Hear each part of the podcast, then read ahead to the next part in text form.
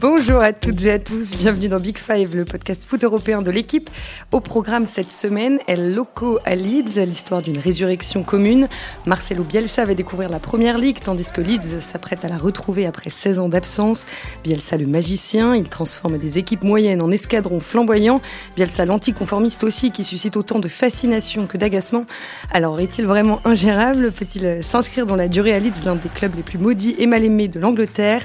Avant de répondre à ces questions, on parlera bien sûr de sa philosophie de jeu et de son management bien particulier. Avec moi aujourd'hui le responsable adjoint de la rubrique foot de l'équipe. Bonjour Emmanuel Beaujean. Bonjour Marie. Pierre-Étienne Minonzio est là également, grand reporter spécialiste de l'Angleterre. Bonjour Pierre-Étienne. Salut Marie. Et puis ça fait longtemps qu'il n'était pas euh, venu nous voir et je suis très contente de l'accueillir à nouveau. Emmanuel Corcostegui, euh, rédacteur en chef adjoint du magazine L'équipe. Bonjour Emmanuel. Bonjour, merci.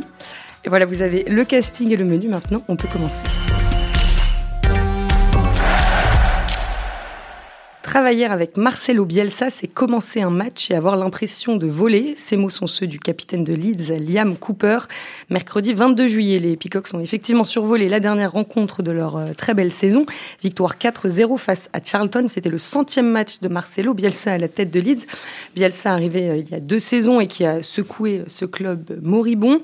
L'an dernier, Leeds avait manqué de peu la montée. Cette année, c'est bon. Ils vont retrouver l'élite et le titre de champion de Championship, la deuxième division anglaise, est dans la poche.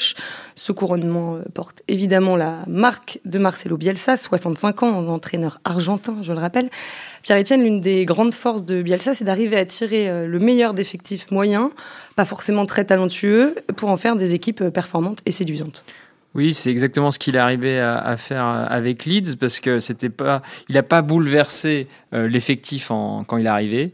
Et c'est vraiment le sentiment qu'ont eu tous les supporters avec qui j'ai discuté, c'est qu'en gros, on avait la même équipe de tocards, j'exagère euh, à dessein, et euh, en, un été, donc à l'été 2018, il a réussi à les transformer et euh, tous les fans disaient mais on ne reconnaît plus notre équipe alors que c'est pratiquement les mêmes joueurs. Il y a eu quelques changements mais à la marge. Donc il a vraiment cette capacité à effectivement élever soudainement le niveau de jeu de ses joueurs mais évidemment ça ne marche pas forcément avec tous les joueurs. Voilà. Avec quel euh, schéma tactique il a réussi à... Alors, disons que c'est pas forcément un schéma tactique défini, puisque par exemple, cette saison, ils ont joué euh, parfois avec 3 derrière, parfois en 4-2-3-1, très souvent, parfois en 4-1-4-1. Donc, c'est plus. Euh, bon, le mot est un peu pompeux, c'est plus une philosophie de jeu où, effectivement, il y a beaucoup de pressing, la possession. Voilà, je crois que j'avais lu quelque part que si on prend les dans les cinq grands championnats, les deux premières divisions des cinq grands championnats, ce qui fait 10 divisions, je crois que c'est l'équipe qui a la meilleure taux de possession derrière Manchester City. Voilà, donc c'est une obsession, savoir le ballon. Et c'est l'autre obsession, c'est les transitions rapides euh, de l'arrière vers l'avant. Et puis des combinaisons, notamment de sortie de balle, qui sont énormément travaillées. Voilà, ça c'est la philosophie en, en grands traits un peu caricaturaux de, de jeu de, prôné par Bielsa. Et euh, Pierre-Etienne, quand tu parlais de trois défenseurs aussi, parfois, euh, si on décortique le schéma quand ils sont trois, et c'était un peu le cas à Marseille de temps en temps, c'est quasiment un 3-2-2-2-1. Parce que vous avez trois centraux, deux joueurs qui sont ensuite devant la défense, deux milieux excentrés qui sont plus ou moins hauts selon les phases de jeu, deux milieux offensifs et un attaquant. Donc c'est vrai que c'est pas un, schéma tout à fait euh, classique et qui peut surprendre des formations adverses. Alors, effectivement, le foot de Bielsa, c'est un foot euh, tourné vers l'avant. Cette année, euh, Leeds était la, enfin, a terminé deuxième meilleure attaque de championship, 77 buts à égalité avec euh, West Bromwich Albion. Mais ce qui est surprenant, c'est qu'ils ont aussi la meilleure défense. Seulement 35 buts encaissés en 46 matchs. Comment, comment vous l'expliquez? Bah, ils ont une, une révélation. Là, on a, fait un article sur le site L'équipe il, y a quelques jours où on parlait des quelques joueurs qui avaient réussi à, qui avait permis à Leeds de remonter en première ligue. Il y a eu un, un jeune défenseur, euh, Ben White, qui est prêté par euh, Brighton, qui a fait une très belle saison derrière, à la fois par ses qualités de relance, mais aussi parce qu'il arrive à apporter euh, offensivement. C'est vrai que on, pouvait, peut être surpris par euh, cette stabilité en défense, puisque les équipes de Bielsa pouvaient aussi avoir parfois le défaut d'être déséquilibrées. Et là, il a réussi à faire quelque chose d'assez euh, construit, et comme le disait Pierre-Etienne, avec des joueurs assez peu connus, parce que je dois avouer qu'à part peut-être Patrick Bamford, l'attaquant passé par Chelsea, qui a marqué 16 buts cette saison, le reste de l'effectif, c'était pas vraiment des joueurs qui était très connu. Il a réussi avec Jack Harrison, un, jeune milieu anglais, avec un, vieil, un vieux milieu offensif argentin à l'ancienne Pablo Hernandez, avec un milieu défensif polonais Mateusz Klich. on a même eu un Français avec Ilan Mellier qui a joué un peu sur la fin de saison. Il a réussi à, faire quelque chose qui tenait vraiment la route avec beaucoup de mouvements. Alors Emmanuel, l'un des mantras de, Bielsa, par son, style de jeu très séduisant, c'est de donner du plaisir, beaucoup de plaisir euh, aux supporters. Ouais, en, fait, pour compléter un peu ce que disait Pierre-Etienne, qui a, bien résumé la philosophie de Bielsa, le, elle repose sur un, un engagement total des joueurs en permanence. Et du coup, une des clés à l'entraînement, c'est leur forme physique. Et là où la révolution Bielsa, elle est impressionnante, c'est que il, récupère une équipe qui était qui, finit 13e la saison d'avant avec des joueurs qui ne changent pas, mais il décèle en eux une capacité à l'engagement, euh, une capacité à accepter ses principes de voilà d'énergie permanente. Et donc là, la révolution commence quoi. C'est-à-dire qu'il il refait le centre d'entraînement comme il a l'habitude de le faire, euh, avec euh, une piscine, une salle avec la PlayStation, euh, des espaces de confort, avec le message de, en fait, vous allez y passer beaucoup, beaucoup de temps dans son entraînement. Vous faisiez des, des sessions d'entraînement de deux heures par jour, ben maintenant il va y avoir des journées avec trois sessions d'entraînement. Et donc physiquement, les joueurs se transforment. Il y a des types qui ont, qui ont perdu 10 kilos en un an, qui sont devenus des vrais athlètes. Et les latéraux racontent qu'ils n'ont jamais euh, eu cette capacité-là à courir. Et après, c'est l'entraînement à la Bielsa, c'est-à-dire. Euh, Et il est souvent critiqué pour ça. Oui, mais là, ce qui, est, intéressant, c'est qu'il il sent que euh, l'effectif va l'accepter, qu'on est sur des soutiers, des, un club qui galère depuis 16 ans, parce que des classements, des bons classements de liste, il y en a eu vraiment peu, et que ces mecs-là, en D2 anglaise, ils n'ont jamais connu un entraîneur aussi bon, et ils vont leur leur capacité à s'améliorer va être extraordinaire. Bielsa, après techniquement, c'est de la post-formation, quoi. C'est-à-dire que c'est pour ça qu'on dit souvent que ça, ça marche avec des jeunes, mais c'est beaucoup de gamme, c'est apprendre à se déplacer, c'est travailler sa technique, et ça, tout le monde ne l'accepte pas.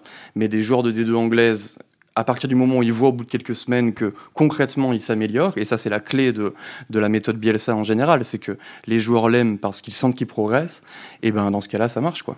Alors, côté management plus précisément, ça se passe souvent très bien avec les jeunes en particulier parce qu'ils progressent beaucoup.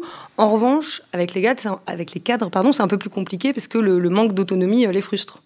Oui, puis il y a une sorte de, parfois d'autoritarisme. Euh, par exemple, il y avait un des cadres l'an dernier, c'est un mec qui s'appelait Pontus Jensen, et en fait, il l'a viré parce qu'il y avait cet épisode incroyable la saison dernière là où il, a fait, euh, il a forcé son équipe à encaisser un but contre Aston Villa parce que euh, soi-disant, ils avaient marqué un but qui était, euh, voilà, qui était pas tout à fait, euh, enfin, qui portait à polémique. Alors, il a dit, ok, notre but n'était pas juste, donc on va encaisser un but. Et ce mec-là avait eu le malheur, c'est le seul qui a, dit, bah, sur l'action, on voit que tous les joueurs laissent filer l'attaquant d'Aston Villa, et il y en a un seul qui dit, non, non, non, faut pas le faire. Donc en fait, à partir du moment où il a fait ça, c'était fini pour lui. Donc il y a vraiment aussi, je pense, l'impossibilité d'exprimer la moindre forme de critique à son encontre qui fait que c'est peut-être plus difficile à accepter aussi pour des joueurs un peu plus seniors. Quoi. Voilà. Ah, Après, l'effectif de Leeds, il est pas très jeune, quoi. C'est-à-dire que des, hmm. les mecs progressent même à 28 ans. Euh, ça... Disons qu'il voilà, il faut qu'ils acceptent euh, voilà, le fait qu'ils n'ont pas leur mot à dire, quoi. Donc je pense que, comme tu l'as très bien dit, ils l'acceptent parce qu'ils sont dans une démarche de progrès, ils se disent que c'est une, euh, une opportunité unique. Mais effectivement, voilà, il n'y a, a, pas de place pour le débat. Et Bielsa est quelqu'un de très secret, donc il le dira jamais. Enfin, faudrait lui vraiment lui poser la question pour qu'il y réponde. Et encore, est-ce qu'il y répondra vraiment Mais moi, je me demande ce qu'il a appris de son expérience à Lille. C'est-à-dire que hum, à six Lille, mois à peine à Lille en 2017. Ouais, avec pour le coup le, le ce qu'on a toujours attendu de Bielsa, c'est-à-dire des, des, joueurs très jeunes avec du potentiel, et donc on se dit bon bah ça va marcher. Et en fait, ça, bon, il n'a pas eu beaucoup de temps, donc c'est difficile de tirer un bilan de Bielsa à Lille, mais c'est vrai qu'il y a une espèce d'autoritarisme à l'entraînement, mais par contre, il y a une extrême responsabilisation pendant les matchs.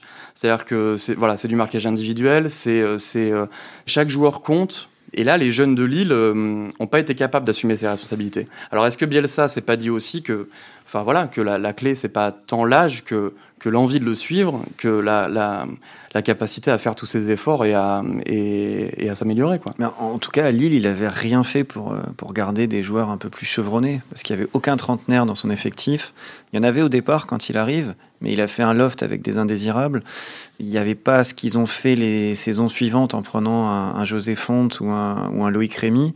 Il faut se souvenir qu'il avait mis, euh, il avait euh, précipité la retraite de, Franck Beria, qui avait des joueurs comme Marvin Martin, comme Marco Bacha, comme euh, Rio Mavuba, comme Boteac, qui finalement avaient fini par partir ou résilier leur contrat. Donc il vaut mieux quand même être malléable avec lui parce que soit vous êtes trop expérimenté et vous n'acceptez pas ce que ce qu'il vous demande. En tout cas, oui, c'est. Je pense qu'il n'a pas forcément appris de son expérience lisoise et que euh, et que ça marche à Leeds parce qu'il est en D2 anglaise. Oui, regarde Pablo, il a 35 ans. C'est vrai, et- mais c'est un, mais c'est un euh, contre-exemple. Et il le suit. Non, mais je veux dire, de- tu vois, les je sais pas quelle est la moyenne d'âge exactement, mais il y a des Mm. mecs de 27, 28 ans Mm. qui, là, pour le coup, le suivent absolument. Et Pablo, euh, à 35 ans, euh, je pense qu'il a jamais autant Mais, couru. mais Pablo Hernandez a aussi fait pas mal de matchs sur le banc et il a eu une gestion particulière avec lui. Et je pense que si, en première ligue, on en parlera tout à l'heure, s'ils sont amenés à recruter des, des joueurs euh, qui ont un vrai pédigré, qui ont 33, 34 ans et qui sont passés par beaucoup de grands clubs européens, ils auront plus de mal à accepter ce que demande Bielsa. Mais c'est pour ça que je me demandais juste si, voilà, si Bielsa a appris de Lille et si peut-être cette conception ultra radicale d'avoir voulu euh, virer les vieux, en gros, s'il n'est pas en train d'en revenir un peu.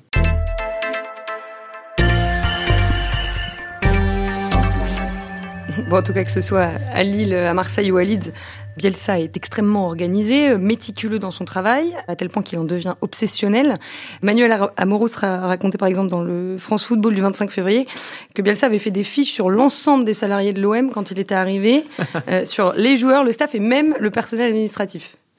Il y a une anecdote marrante à Leeds, c'est qu'un des premiers trucs qu'il a dit, c'est quand il est arrivé, parce qu'il y avait déjà beaucoup de négociations avant, mais quand il est arrivé, il a garé sa voiture au centre d'entraînement, et un des premiers trucs qu'il a dit, c'est euh, en fait, il y a un truc qui va pas là dans le parking, parce que le jour il va pleuvoir, euh, je pense que l'eau va très mal s'écouler, et euh, si les joueurs ont du mal à se garer à cause de l'écoulement d'eau, vu qu'il pleut beaucoup à retard. ils vont être stressés et on commence pas une bonne journée de travail en étant un peu stressé en se garant voilà au milieu de l'eau donc donc il faut absolument organiser des rigoles donc je pense voilà ça illustre bien l'obsession du détail quoi Il a demandé à interdire la pluie. Euh, Est-ce qu'on peut dire que, vous parliez de, de- de- de sa relation avec les joueurs, est-ce qu'on peut dire qu'il met la confiance au cœur de, de ses relations euh, en général, et notamment plutôt avec les dirigeants, dans le sens où si le contrat juridique et même moral est respecté, tout va bien. En revanche, s'il y, a la- moindre anicroche, il dégoupille. Ouais, je crois qu'il a, aussi la réputation de, faire faire des contrats euh, extrêmement longs avec beaucoup de d'alinéas et de clauses. Parce que dans sa façon de fonctionner, tout doit être euh, fait au millimètre. Et c'est vrai que bah, on, le surnomme pas le L loco pour rien. Il a une, une façon euh, bien à lui d'être extrêmement précis, voire maniaque. Donc euh, quand tout va bien, euh, ça va. Quand on lui laisse le champ libre et, euh, beaucoup de possibilités de gérer ce que disait Imanol jusqu'au centre d'entraînement, jusqu'à la façon, nombre d'heures, aux séances vidéo, etc. Tout va bien. Quand vous allez un petit peu dans son dans son précaré, c'est plus délicat. On l'a vu claquer la porte après une journée, sa deuxième saison à Marseille, le soir de Marseille-Camp. On l'a vu partir à la Lazio avant même d'arriver. Donc ça peut très vite partir en étincelle lorsqu'il n'est pas satisfait. Est-ce qu'il n'est pas un peu trop radical pour le, le monde du foot, finalement, euh, Marcelo Bielsa?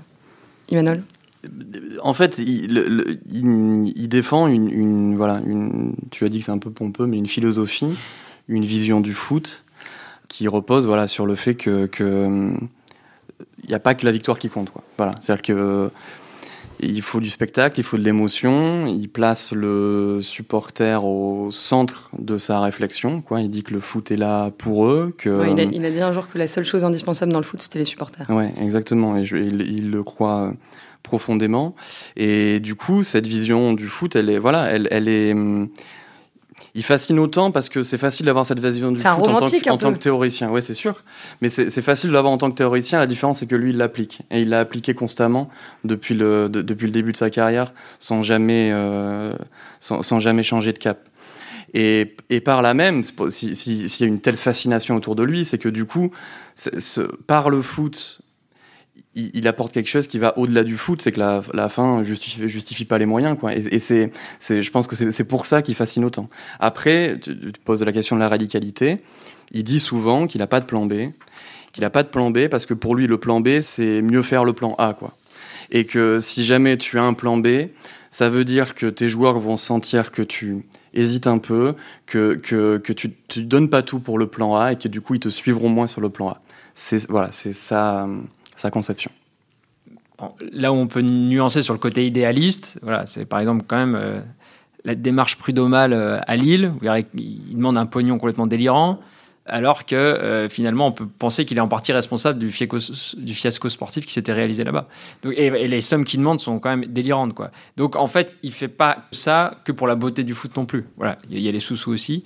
Voilà. Bon, et, mais et on, peut aussi penser que sa manière de fonctionner, c'est aussi un rapport de force en fait. C'est par rapport à ses dirigeants. C'est une manière de dire, en fait, en fait, ce qu'il a fait à Leeds, c'est qu'il a établi un rapport de force en sa faveur avec les dirigeants. C'est-à-dire que, c'est-à-dire que, en fait, il prend toutes les décisions. Donc, euh, on peut considérer ça comme, euh, voilà. En fait, il a réussi à faire en sorte de ne pas être euh, gêné dans, dans tout ce qu'il fait. Voilà. Et à chaque fois, il a les, supporters. Dans le dos.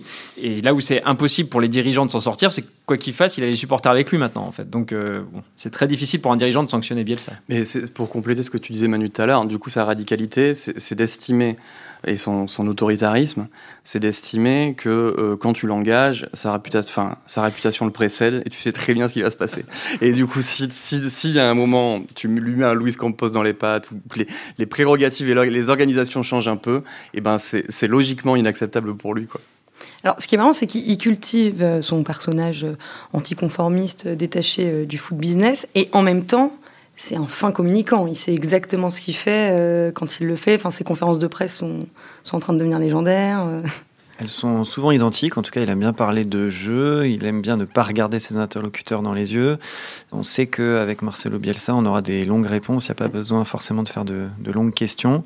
C'est pas toujours si passionnant. Je me souviens de Marseille et Lille euh, où ça pouvait partir en circonvolution euh, sur des choses très terre à terre. Euh, n'était pas tout à fait en mesure d'expliquer pourquoi son équipe qui avait perdu un 0 n'avait pas si bien joué. Mais en tout cas, c'est un personnage et c'est on rate pas une, conférence de Bielsa parce qu'on sait qu'à tout moment, il va pouvoir aussi euh, s'énerver ou s'expliquer ou partir euh, en croisade contre les dirigeants.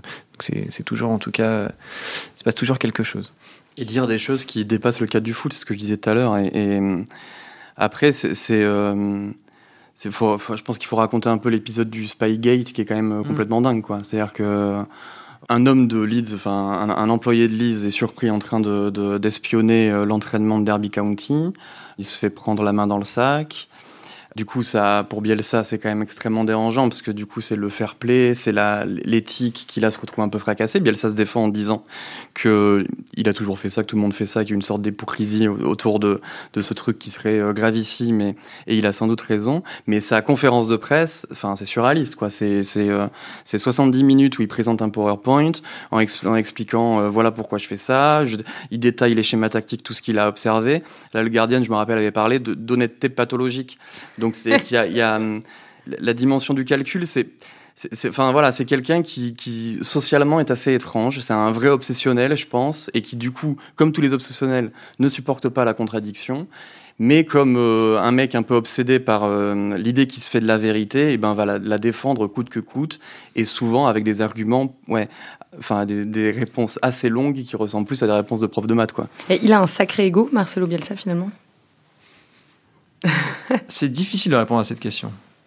C'est difficile de répondre à cette question parce que finalement, on est. Bah, en fait, ça rejoint un peu ce qu'on disait, parce que les gens qui le connaissent vraiment bien, je pense qu'ils sont très peu nombreux. Et puis souvent, ils se disputent avec lui. Il avait, euh, il avait son traducteur, Lamrani, qui était celui à Lille.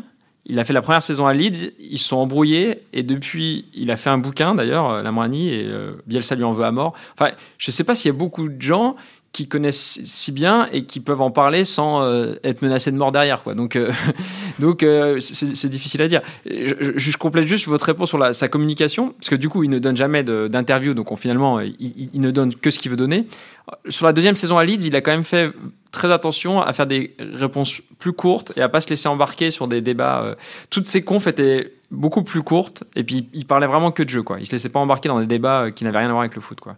Mais finalement, c'est difficile de répondre à cette question parce que j'ai l'impression que le personnage lui-même, sa personnalité, ça reste assez opaque. Les, joueurs, personne ne le connaît. Ces, joueurs, euh, ces joueurs, ils, ils ont jamais aucun rapport avec lui autre que d'avoir des discussions un peu tactiques. Donc. Après, en tout cas, il a un discours d'honnêteté. Enfin, il a un discours de de, valoriser les joueurs. Il dit souvent que qu'on exagère presque l'influence qu'il a sur les résultats de son équipe, qu'au final c'est les joueurs qui décident souvent avec Bielsa se pose la question de la finition des occasions, etc. Et lui a toujours dit que, bah, en fait, euh, là-dessus, euh, il pouvait pas faire grand-chose, qu'il y avait, par exemple, très peu de corrélation entre le fait de bosser les, les pénalties à l'entraînement et le fait de les réussir en match, et que sur les occasions euh, pendant les matchs, c'est un peu pareil. Et que du coup, il va, il va toujours dire, n'oubliez pas non plus le rôle de mes joueurs, c'est quand même eux qui, si on marque autant de buts, ça sera exclusivement à, à cause d'eux. Enfin, grâce à eux, pardon. Mais bon, c'est toute la construction vient de lui, mais son discours euh, aussi entre euh, cette volonté d'avoir un rôle absolu et un discours d'humilité quand même souvent.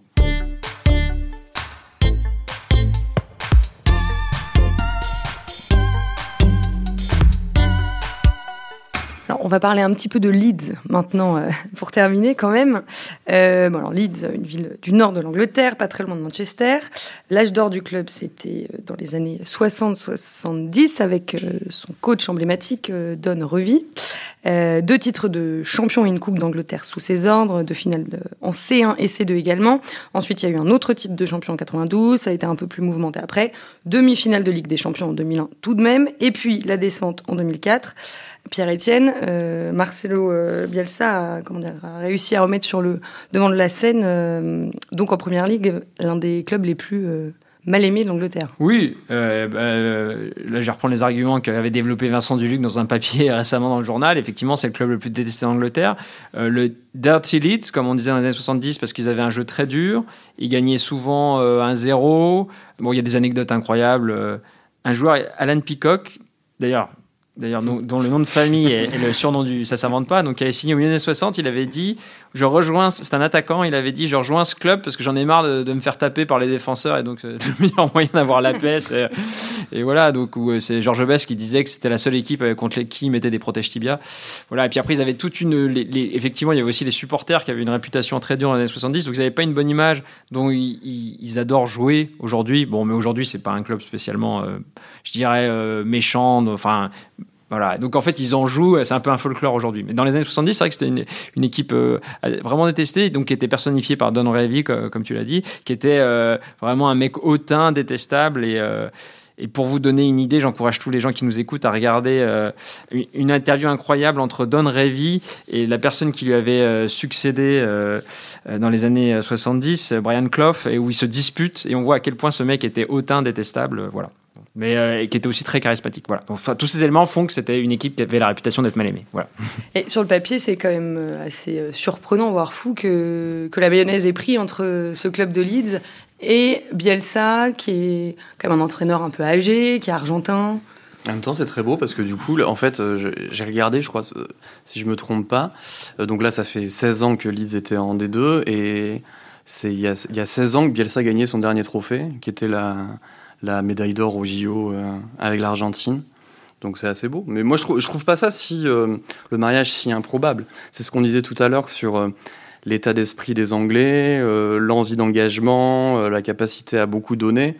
Finalement, ils étaient un peu faits pour se rencontrer. Quoi. Ouais, et puis en fait, il y a tout un délire dans ces clubs-là où, en fait, pour que ça marche, il faut qu'il y ait une sorte d'union entre les fans et le coach et le rôle du coach voilà c'est il faut il faut quelqu'un voilà comme à Liverpool voilà il faut qu'il y ait un coach charismatique sinon ça ne marche pas. Et donc lui il avait vraiment le profil pour y arriver. Alors après maintenant tout l'enjeu c'est est-ce que ça va marcher l'an prochain avec des, des, enjeux euh, sportifs médiatiques qui seront bien plus importants? Alors on en a parlé un petit peu au début Manu tu les as évoqués mais Bielsa a quand même une colonne vertébrale sur laquelle euh, s'appuyer pour la saison prochaine Oui, mais ça ne suffira pas pour la première ligue. Et c'est vrai que là, on parlait de Patrick Bamford qui avait marqué 16 buts en championship. Et pourtant, euh, Leeds cherche déjà un, voire deux attaquants pour la première ligue.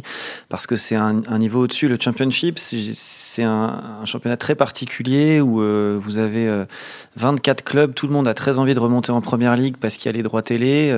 on a vu que Nottingham Forest, finalement, de Sabri Lamouchi, manque les playoffs et termine septième. On a vu, pour ceux qui ont regardé les séries sur Netflix, que Sunderland avait aussi coulé était passé de la D2 à la D3.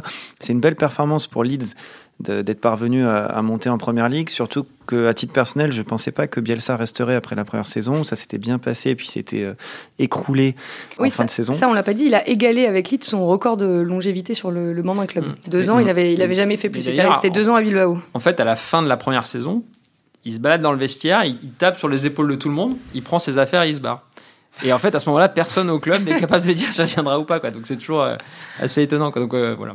Il a dû prendre quelques jours de réflexion, mais c'est vrai que c'est une personne assez euh, secrète. On disait tout à l'heure que finalement peu de gens le connaissent vraiment bien, peut-être à part sa femme, parce qu'il il a besoin parfois d'avoir des, des, des, moments de retraite. Comme là, il apprécie le calme, le calme du Yorkshire. Mais moi, je suis un peu sceptique. En tout cas, j'ai des doutes par rapport à l'adaptation avec la Première Ligue, ce qui va se retrouver face à la crème des, des entraîneurs, des clubs, des Guardiola, des Mourinho qui eux ont déjà des effectifs rodés. Il va falloir faire un recrutement en fonction de la première ligue avec des joueurs euh, qui ont déjà euh, un, bon CV. Il faudra que cette mayonnaise prenne avec, avec un groupe différent, avec des aspirations différentes. Moi, les deux réserves que j'ai pour cette saison, c'est l'aspect physique donc là, ce que, ce que m'avait dit Dacour récemment, c'est que si ça a marché aussi, c'est sans doute parce qu'il y a eu la trêve du coronavirus qui a permis de les. Parce que sinon, voilà, il y a toujours ce cliché, mais qui est quand même assez vrai que les... en deuxième partie de saison, les équipes de Bielsa flanchent. Il faut se souvenir avec Marseille. Hein. Voilà. Leur partie époustouflante. Et, et... champion d'automne, et ensuite ils avaient fini quatrième. Et l'autre aspect qui m'inquiète un peu, moi, c'est l'aspect médiatique, parce qu'il y a vraiment un truc complètement délirant en première ligue où, euh, en fait, vous avez plein, plein de consultants partout, des mecs qui font des chroniques dans les journaux. Et, et en fait, le moins ne faut pas est décortiqué. Et c'est un mec qui lit tout Bielsa, en fait. Et en vous êtes quand même relativement euh, préservé, quoi. Je veux dire, Là, les seules polémiques qu'il a eues, c'est il y a Nketia, euh, donc qui était prêté par Arsenal, qui est revenu plus tôt que prévu. Ça l'a mis hors de lui, mais ça n'a pas eu un impact énorme. Tandis que là, s'il perd ses deux premiers matchs 3-0, euh, vous aurez la chronique de Jamie Carrière dans le Télégraphe qui dirait bon bah ouais, mais en fait, on nous a survendu. Enfin, il y aurait une pression de fou. Là, il va être comparé euh, aux meilleurs, parce que par exemple sur, les six entraîneurs sacrés en Ligue des Champions encore en activité, il y en a quatre en Angleterre. Guardiola, Klopp, ouais. Ancelotti, il, il, va pas en première ligue pour jouer le titre. Hein. L'idée, c'est de se maintenir. Donc, euh, évidemment, mais, donc finalement, la, concurrence, elle va être avec les, elle va être avec les, les, les 6-7 équipes de bas de tableau. Et après, il y a les raisons d'y croire c'est ce que tu disais, Manu, au début, c'est quand même que l'équipe euh, prend peu de buts cette saison. Donc c'est déjà un atout qui a pas souvent été l'atout des équipes de Bielsa. Et c'est une équipe qui va continuer à essayer de faire du jeu. Alors face à des équipes de bas de tableau un peu désorganisées, pas capables de faire du, un vrai pressing, ça peut marcher contre les gros, les gros clubs qui savent presser parfaitement, qui, qui vont leur rentrer dedans, ça va être très compliqué. Et utiliser les espaces dans le dos. Moi, je te rejoins pas tout à fait. C'est que moi, je disais plus par rapport au fait que est-ce qu'il peut accepter ça, en fait. Tu vois, est-ce qu'il peut accepter de jouer à la 15e place? Est-ce qu'il peut accepter de se faire allumer euh, un match of the day en disant euh, encore une défaite incompréhensible, 5-2 de Bielsa et tout le monde sourit en coin, sachant qu'il lit tout ce qui est fait sur lui alors là, je, suis dans le football fiction, mais voilà, à mon avis, il y a potentiel pour que ça se, tout d'un coup, ils disent euh, ah bah non, euh, je, je, le sens plus. Enfin voilà. Donc c'est plus, est-ce que ça l'intéresserait lui de, tu vois, de développer une équipe sous le feu qui peut être critiquée, qui, a des scénarios un peu invraisemblables? il, déteste être dans cette position malgré tout. Donc euh, après, sur le, l'avant, enfin l'aventure commune, il a encore quelque chose à vivre avec ce groupe. C'est-à-dire que le, le, le, problème aussi de Bielsa, c'est le, l'implication des joueurs qui finit par s'user parce qu'ils mm. sont usés physiquement, mentalement, etc. Là, c'est plein de mecs qui vont découvrir la première ligue avec lui. Donc, euh, je pense que la, la, force collective du groupe, elle va continuer à exister un peu. Voilà, puis on est, pas est une bonne surprise. Est-ce que la présence de Marcelo Bielsa peut permettre à Leeds de euh, réaliser quelques bons coups euh, pendant le mercato? Ou est-ce que, vu les circonstances actuelles, c'est inenvisageable? Ah, je pense qu'il y a quand même des joueurs qui ont envie d'être entraînés par Bielsa. Hein. Je me souviens de Benjamin Mendy à, Marseille qui avait, euh, qui, avait, euh, qui avait eu des commentaires élogieux, qui avait euh, beaucoup appris aussi dans le domaine tactique et qui, qui avait eu l'impression que sa carrière avait fait un bond grâce, grâce à Bielsa. Alors c'est vrai qu'on a souvent pris l'exemple de jeunes joueurs, mais il y a des joueurs euh, qui euh, peut-être manquent de temps de jeu ou qui ont envie d'une dernière expérience un peu épicée, qui pourraient être tentés d'aller à Leeds parce qu'il y a Belsa. Mais Messier, ce qu'il avait dit, euh, Yann Messier, c'est dans le journal l'an dernier, c'était titré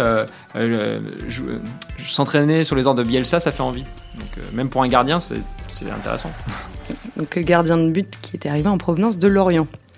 Euh, en tout cas, on a, on a hâte de voir les, les, débuts du Leeds de Marcelo Bielsa en première ligue. Big Five, c'était fini pour aujourd'hui. Merci à tous les trois, Emmanuel Beaujean, Emmanuel Corcostegui et Pierre-Étienne Minonzio. Euh, merci aussi à Roland Richard et puis merci à vous de nous avoir écoutés. On espère que vous êtes contents de nous avoir retrouvés sur le site de l'équipe et sur toutes les plateformes de podcast. À la semaine prochaine.